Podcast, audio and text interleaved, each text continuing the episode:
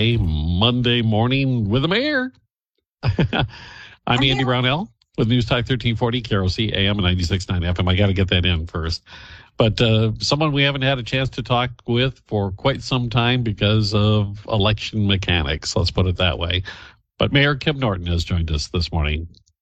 Good morning, Kim. Good morning, Andy. It's great to be back after that long break. Yeah, it has been. It's been like what, six months, I think. Right. I announced in uh, I think the end of January, and that that was when the line was drawn. So yeah, it's it's not the way I wish it was, but it is what it is. So I, I guess we have a lot of catching up to do. What other than I don't think there's time. Well, first of all, congratulations on winning re-election before you get anywhere else. Thank you very much. Um, what have you been doing other than campaigning for the last six months? Oh, there's just been so much going on. I, I don't remember where we ended our conversations. I think we had won the Bloomberg grant at that yes. point. And we subsequently um, got $750,000 from the federal government to supplement that million. So we are now in um, the design and build phase, if you will, um, for the next three years. So we have a, a, a job posted for someone to manage the uh, project for the next three years. And then as soon as that person gets hired, they will help us hire a couple more. I think there'll be three hires with the Bloomberg money. And uh, and then some of the training and has already started. It's um, it's exciting. Do you have actual participants yet? Um, uh, we, have a few. Mostly, it's been um, working through that co-design process and setting up what we want. And we're working with workforce development, uh, Construction. There are some others that have stepped forward and said we'll participate. And what that has meant is um, they go through a diversity, equity, and inclusion assessment of their business to find out, you know, we we don't know what we don't know sometimes and so right so they're being assessed and then learning about what could they do differently and better? And then as we move women through the training they too will have to learn about the work site. What's it like to work on a construction job you know on a work site? And what can they expect? And and so the training is on both both ends if you will. So that when they're together uh, they have a good relationship and they can uh, work through any issues that pop up. So it's it's exciting. I just actually came off a presentation today uh, with the U.S. Conference of Mayors and the National League of Cities on the um, bipartisan infrastructure bill, uh, bill as they call it, and uh, they're very excited about the work we're doing because it actually is necessary all across the country now with all that federal money out there.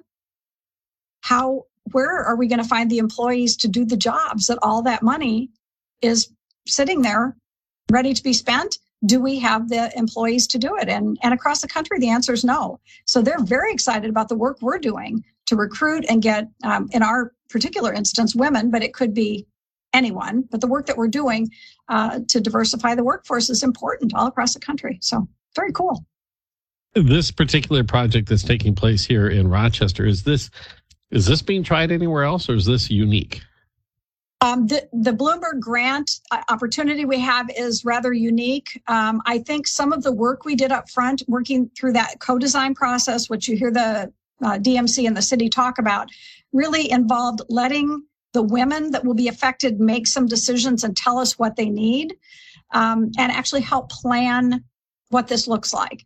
That is unique. And so um, the Destination Medical Center team put together a booklet, which I have handed out. And every time I go speak, and I've spoken quite a bit on this this fall and eh, you know as recently as three times in the last week um, about this subject people say oh can i have a copy of the co-design book and we have it electronically for people so uh, I, I think unique in that we're focusing on women bipoc women yes um, unique that people need more people in the workforce and that our diver- that our workforce should be diversified. That isn't unique, but it's no. necessary, right? The need isn't unique, but uh, or the need is necessary, not necessarily unique. So um, uh, we're, I think, setting a, a, process in place that others will be able to replicate uh, to do the work they're going to need to do over the next few years to spend that, get and spend that money. So, since we talked about this six months ago, and you've gone into this process, you have a handful of participants, people willing to be the workforce and you have the employers interested in participating, is there any, I guess, anxieties or concerns that either side have? Or are they that, that there might be shared concerns? Maybe that's what I'm trying to get at.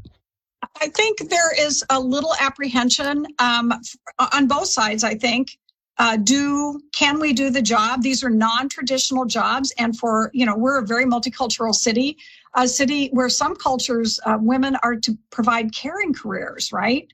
So this isn't a caring career in the sense that maybe the family and the culture thinks about for women. So there's some discomfort there from the construction side, what's it going to be like to have more women and women of color, women with different cultural needs on the work site?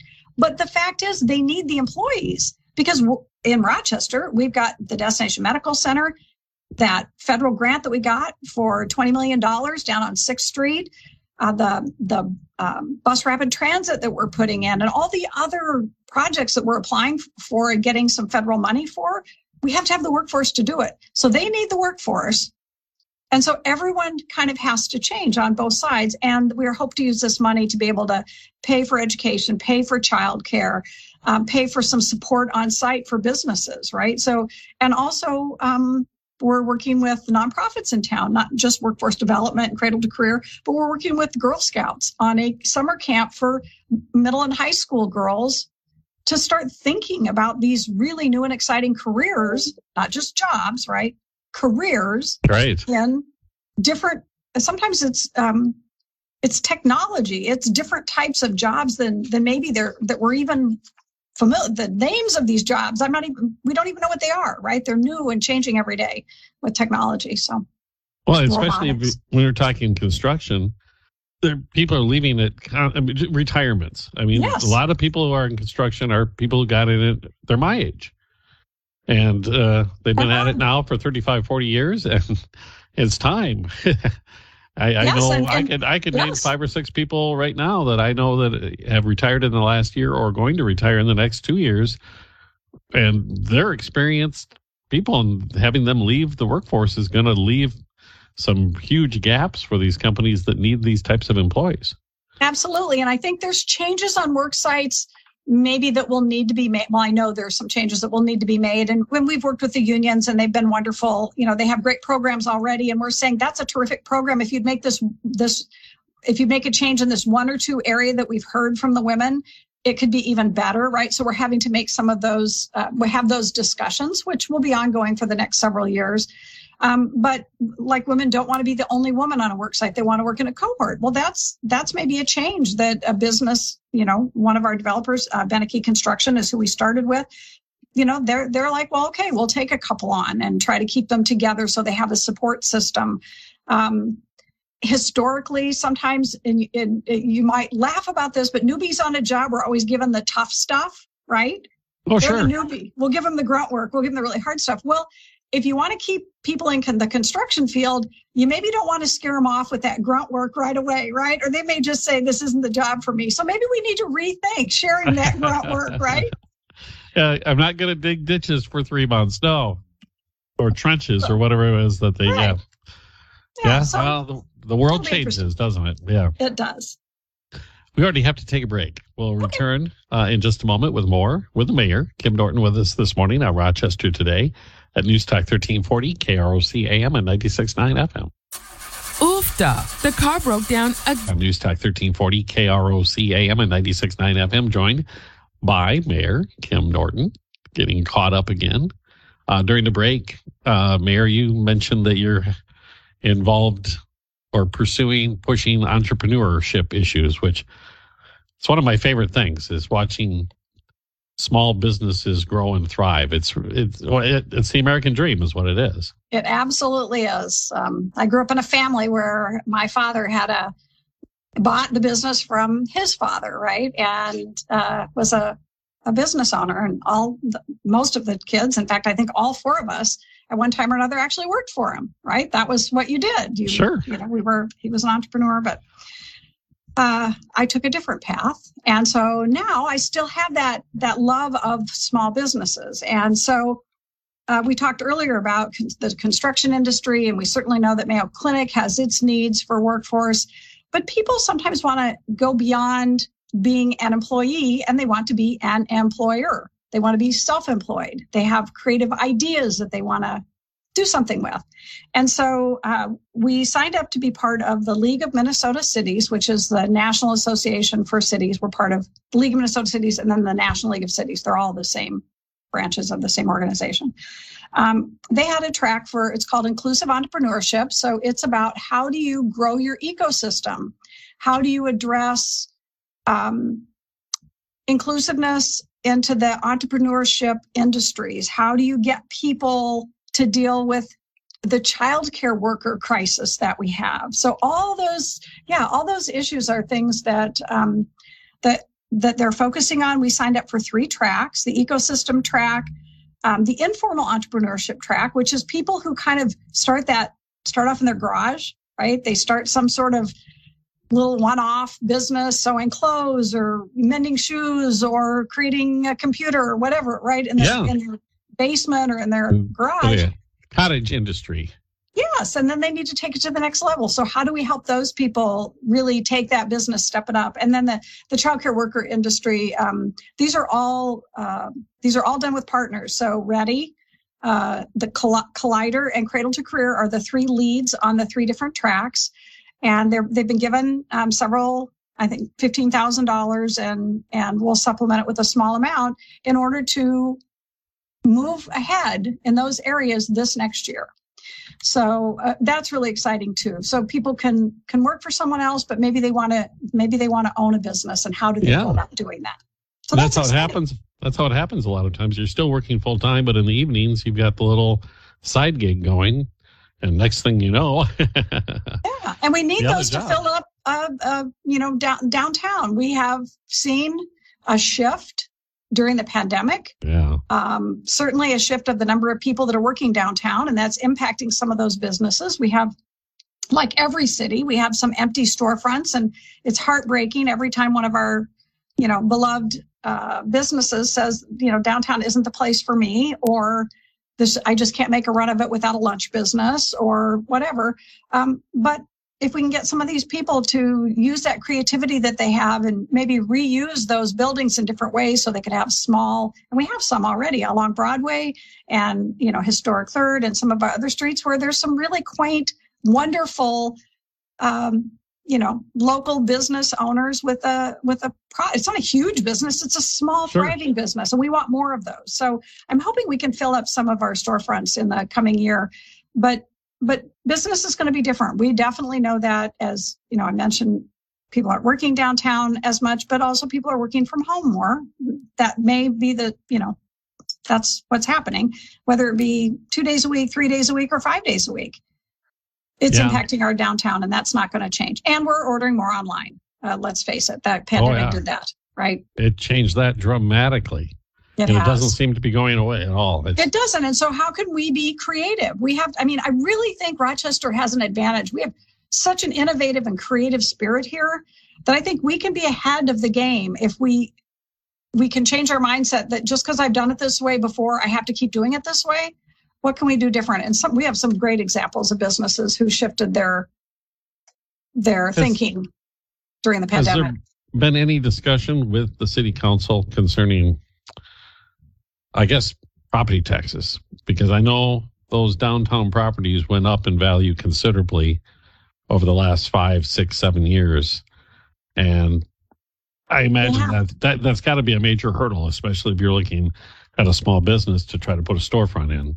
It is. And I, I think uh, some people understand it and some people don't. But the city itself doesn't control property taxes. It's an assessed value that the county actually is. There's a county assessor's office who assesses businesses, and some of it's based on formulas of income and square footage and what have you.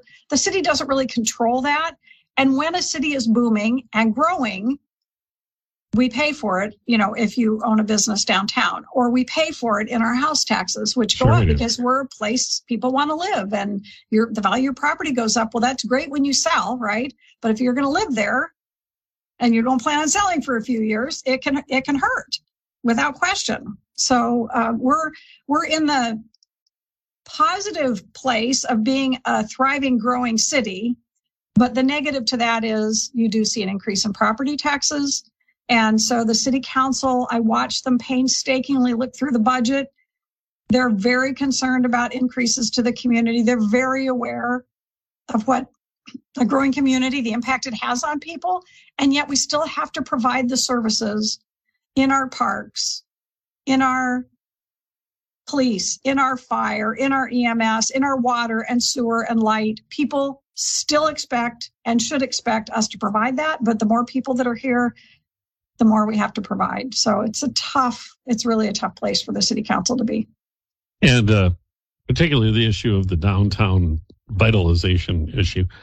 Is there, have there been any discussion of, I guess, innovative ideas to maybe assist these entrepreneurs cover that property? I know you can't change the property tax bill, but perhaps there'd be a way to assist them. But then again, that adds on to this expense side for the exactly. city. Exactly. So yes, the city has done. Um, we've changed our um, development codes to try to address some things. We have some incentives for people that do buildings where we can help reduce the cost of the permits that they get. But of course, that means that the city tax dollars are paying for that, right?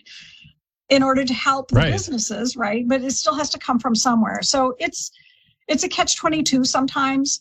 Um, and I do think uh, we, you know, I've applied for grants, the city's applied for grants, DMC's applied for grants to try to help small businesses. Sometimes we win them, sometimes we don't. Deed got several million dollars, or uh, DMC got several million dollars from Deed to help businesses um, with their storefronts. Their, their, it's about physical, physically changing their the buildings um, Right. to help. So you know, we're doing what we the can. Main Street program, I think. yes, Main Street call it. Yeah. grants. Yeah, there are two. We won two different rounds of that.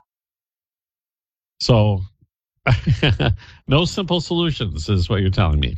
Like, no simple solutions. This is a difficult time, and I will say, and um, I got to go to the um, a city. It's City Lab. There's a mayor's innovation studio part of that, and there were 40 mayors from around the globe at the event. It was a one day event um, tied to City Lab, which was two more days, and uh, we're all in the same boat. None of us are escaping it, and some of the cities are fortunate in that they have jobs that can't be outsourced. So if they're more jobs where you have to be present, they're not, they may not feel the impact quite the same way. But if they do a lot of retail, retail's affected, right? We're middle of the road in retail, but we also have a lot of jobs that can be done at home. And so all of us are being affected in different ways, and we all just have to be creative and know that we're not alone in this. And I, I know that's really hard. It's, you know, easy to blame someone, whether it be the mayor or the city council or someone else. Uh, it's easy to blame someone, but in fact, this is a global impact. Um, and we all have to find our way through it, yeah, sticking together. this pandemic is going to have ripple effects for maybe decades to come. It certainly is It's changing changed, things. And yeah, I, yeah, Yeah. All right. It's already time for news. So we'll take a quick break for a, a news update and return with uh, more with Mayor Kim Norton on Rochester Today. News Talk 1340, KROC AM and 96.9 FM. I'm Andy Brownell, and it is News Talk 1340, KROC AM and 96.9 FM. And uh, today, I'm glad to see that we are joined again by Mayor Kim Norton after the election hiatus. um, and we'll continue hopefully doing this once a month to get caught up on things happening in the city. And uh, there's been a lot of discussion in the city over the last three or four months about golf. it's been a popular topic. Yes, the city has four golf courses. I don't know if that's unique for a city this size. It is, it is pretty unique. Uh, four is a lot. Okay. So the question, I mean, it's what do we do with the future of all the golf courses? But I know a lot of the attention has been paid to Soldiers Field Golf Course, which is, I don't know. Uh, To me, it's a gem. The It's a that have, gem. I'm you have with a you. golf course within walking distance of a downtown. It's you don't see that anywhere. it's to have that much green space feet from downtown. Actually, it's really part of downtown. Yeah, it is. To have that green space there is remarkable. Um, I think having a flat course, I think the course is nearing 100 years old. Um, to have a flat course that is more handicap accessible, more accessible to, to senior citizens and to others is, is important as well. And, you know, when this discussion became the hot topic that it's been for the last year, I, I, it was kind of incredulous to me that we were having a discussion to cut courses at a time we're in a pattern of growth. And I, I, know many sports wax and wane, right? Their interest in whether it's cross country skiing or curling or, you know, right. skating Softball. or whatever. Right. Things come and go and they become, you know, soccer. When I was a kid, nobody played soccer. Now, well, that was back when the dinosaurs roamed, as you know. Um, but now everybody plays soccer, right? So, and, and, and 20 years from now or 30 years from now, maybe no one will be playing soccer. We don't know. So the city has to respond to what people want of all ages. And for generations and hundreds and hundreds of years, golf has been a sport that has, you know, been played and will continue to be played. Um, but there's a population of people that that we need to think about, and I, it's been disappointing me to hear the ageism in this discussion. Well, it's just a bunch of old people or old white people. Well, 76% of the population of Rochester is white. A lot of the golfers that want to use Soldiers Field in particular are a little older, although the span of golf and that first tee programs, you know, has young kids learning to, to golf of all of all genders, of all races. Um, so it's disappointing when I hear that ageism used that it's only for for older people. My argument is, so why shouldn't older people have an activity they can do too, right? So we have four courses. Maybe we didn't need them when they were built, but that was a that was a discussion that should have been had at the time. I think Hadley Creek or Hadley Hadley Creek Golf Course. That was the last one that was put in. Yep, that was the last one, and that was during Um, the big boom of the '90s when golf was one of the most popular sports. Yeah, and someone felt that was, you know, a, a, a necessary golf course, and we've continued to grow since then. So it just doesn't make sense to me at a time of growth to say we're going to remove it. Um, so I've kind of, as you know, I've been a supporter of golf. I don't play golf. I always feel like I need to say that. And In fact, um, Councilmember Palmer last night, as we were discussing this, and City Council meeting was saying the same thing. I'm arguing for this, but I don't golf Yeah. the same here. My family golfed. Um, I, I do. I've never golfed. I think I've never played 12 holes. So, or 12, 18. it's That shows 18. you how Jen, much it's I know. 18. Oh, but uh, there is a, a need for the golf courses that if you're going to keep them, some money is needed because after 100 years or so, it's time. yeah, things need a little work, right? They do. And, And that's and what that's kind of the focus of the discussion now, right? How to how to pay for that. it we, golf is one of the few sports that people actually have to pay for um, and it doesn't need much once it's there it doesn't need much to keep it up but we have charged enough to to be pretty close to maintaining it um, right before the pandemic there had been a dip uh, in golf uh, during the pandemic it jumped to you know kind of some of its prime numbers again it's it's way up there um, but that that doesn't surprise me. Um, but when people talk about tennis or they talk about skiing or they talk, nobody charges anyone for those. Pickleball. Pickleball, the the the trails, the wonderful part, you know, 100 100 miles of trails that we have. We don't charge people for those, but they they have upkeep too, right? Uh, when they crack or when we need more of them or we need to connect them or whatever. So golf is one of the sports that we can and do charge for to maintain it and and how we were going to charge how much of an increase and how it was going to be paid for was the discussion last night at the city council meeting and i believe you will see a combination of a levy small levy increase about four dollars a year on someone's taxes and the golfers took a significant increase um, each year over the next five or six years um, and so it will be split between the golfers themselves and, like all public amenities, um, our levy. And I've seen um, you mentioned the older people, which I qualify for that age now as well, playing the sport, but I don't play. But um, my son in his mid twenties, he and his friends, they're all avid golfers now. So I think you might you might be seeing a younger group come in, and it's it's also their girlfriends and their wives who are playing the sport as well.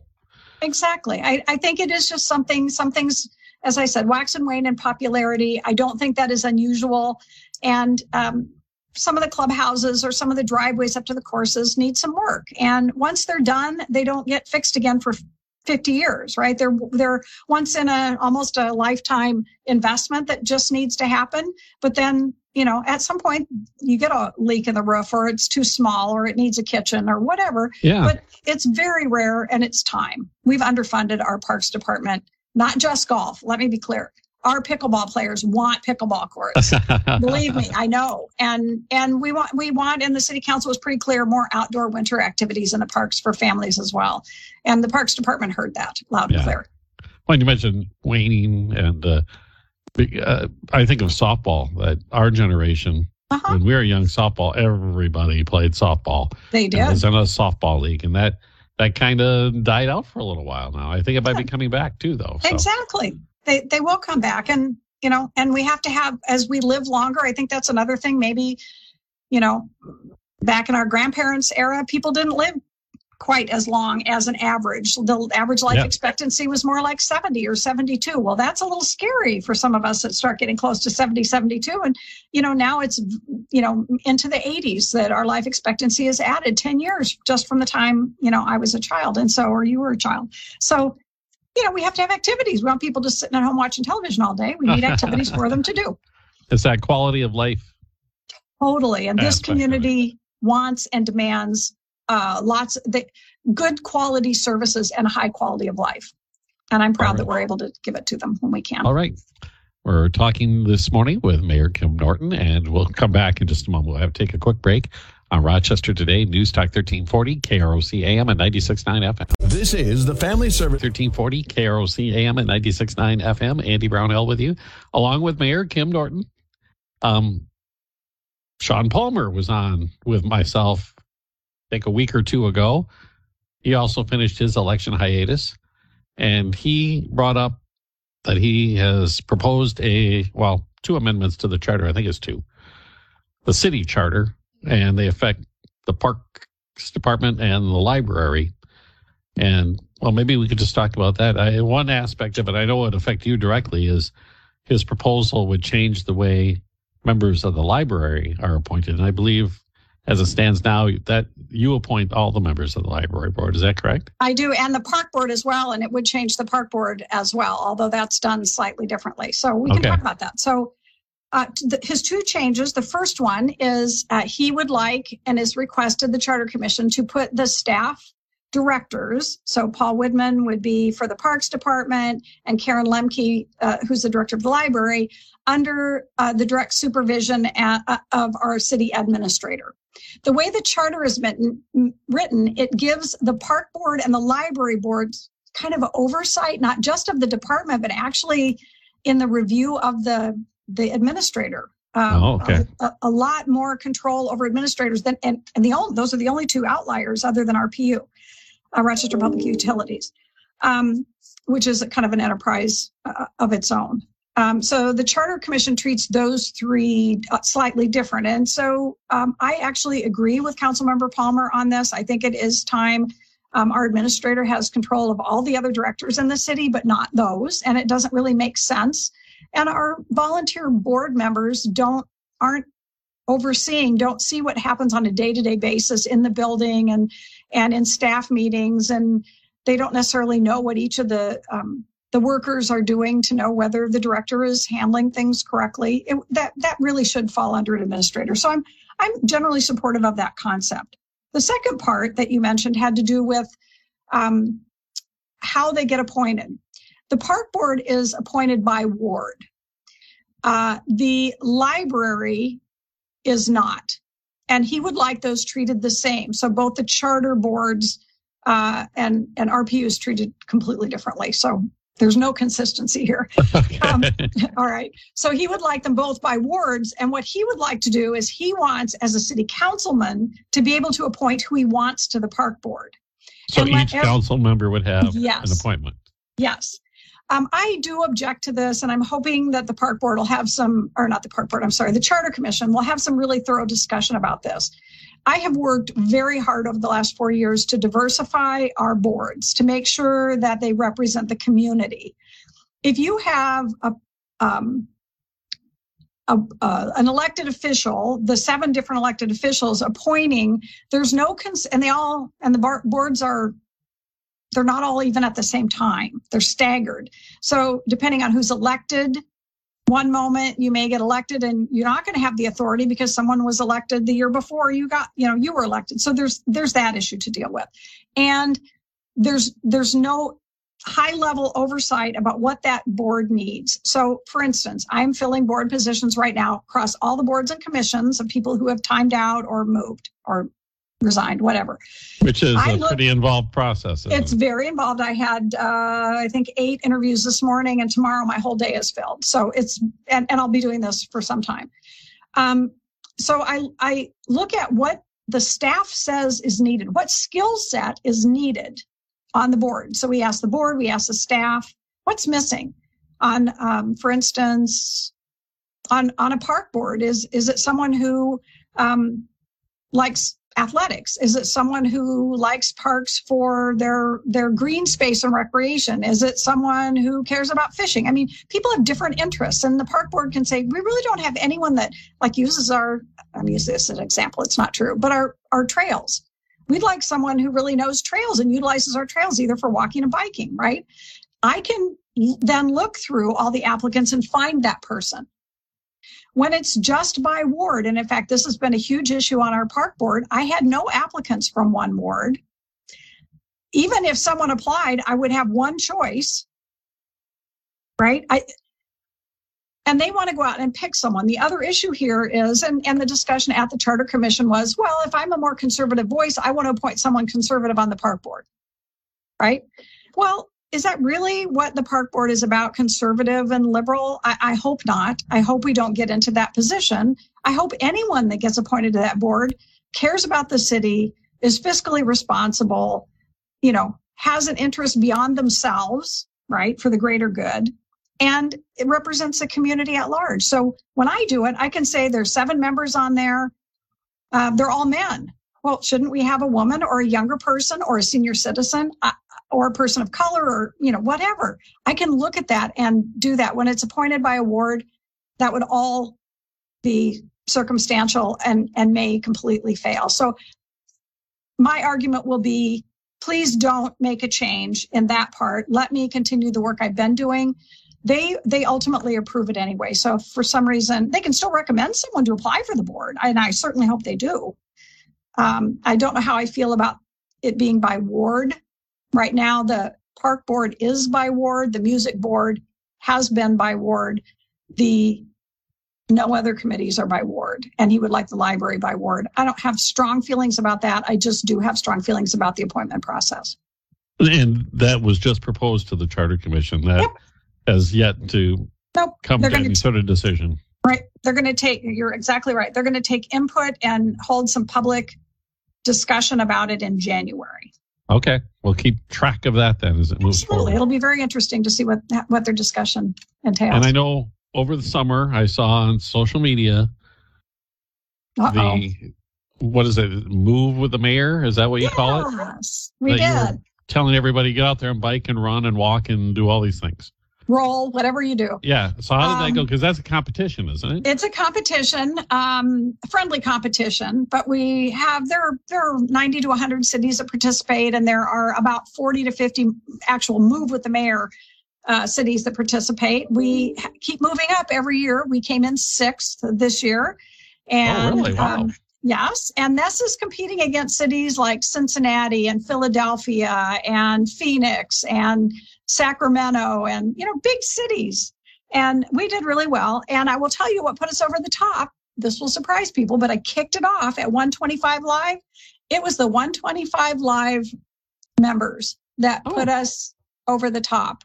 Uh, so go seniors. That's what I say. so when they when you walk, you track your mileage or your footsteps or whatever. Minutes. Minutes. Minutes. It's minutes. minutes okay. of exercise. It can even be gardening. It could be, you know, something that keeps you moving and active. Yeah. And and the seniors participated despite we made some accommodations because they some of them weren't as competent on the computer and didn't want to mess with a computer. So we had them do it in paper and we entered it for them. And uh, but it was 125 live. I'm I'm really proud of them. Well, great. That's fantastic. And we're going to do it again in the spring. So people Yep, better start okay. getting ready. I know the last time around, uh, and we're going to bring back to Councilmember Palmer again, and he runs marathons. Did Yep. Did his training get counted in this time? I don't think he does it. He feels like it's cheating. And I think, what do you think those other cities are doing, Mr. Palmer? Put those miles in and those minutes. Uh, I'll I'll- still, I'll- I'll still hound him. I'll razz him a little bit next time I talk to him as well. All right. Well, Mayor, it's been fantastic getting connecting again, and we'll Oh, great to, great talk to hear again next- see you. yeah as well, and we'll talk again next month. Thank you so much. Absolutely. It's Mayor Kim Norton, Rochester Mayor on Rochester Today, News Talk 1340, KROC AM, and 96.9 FM. It's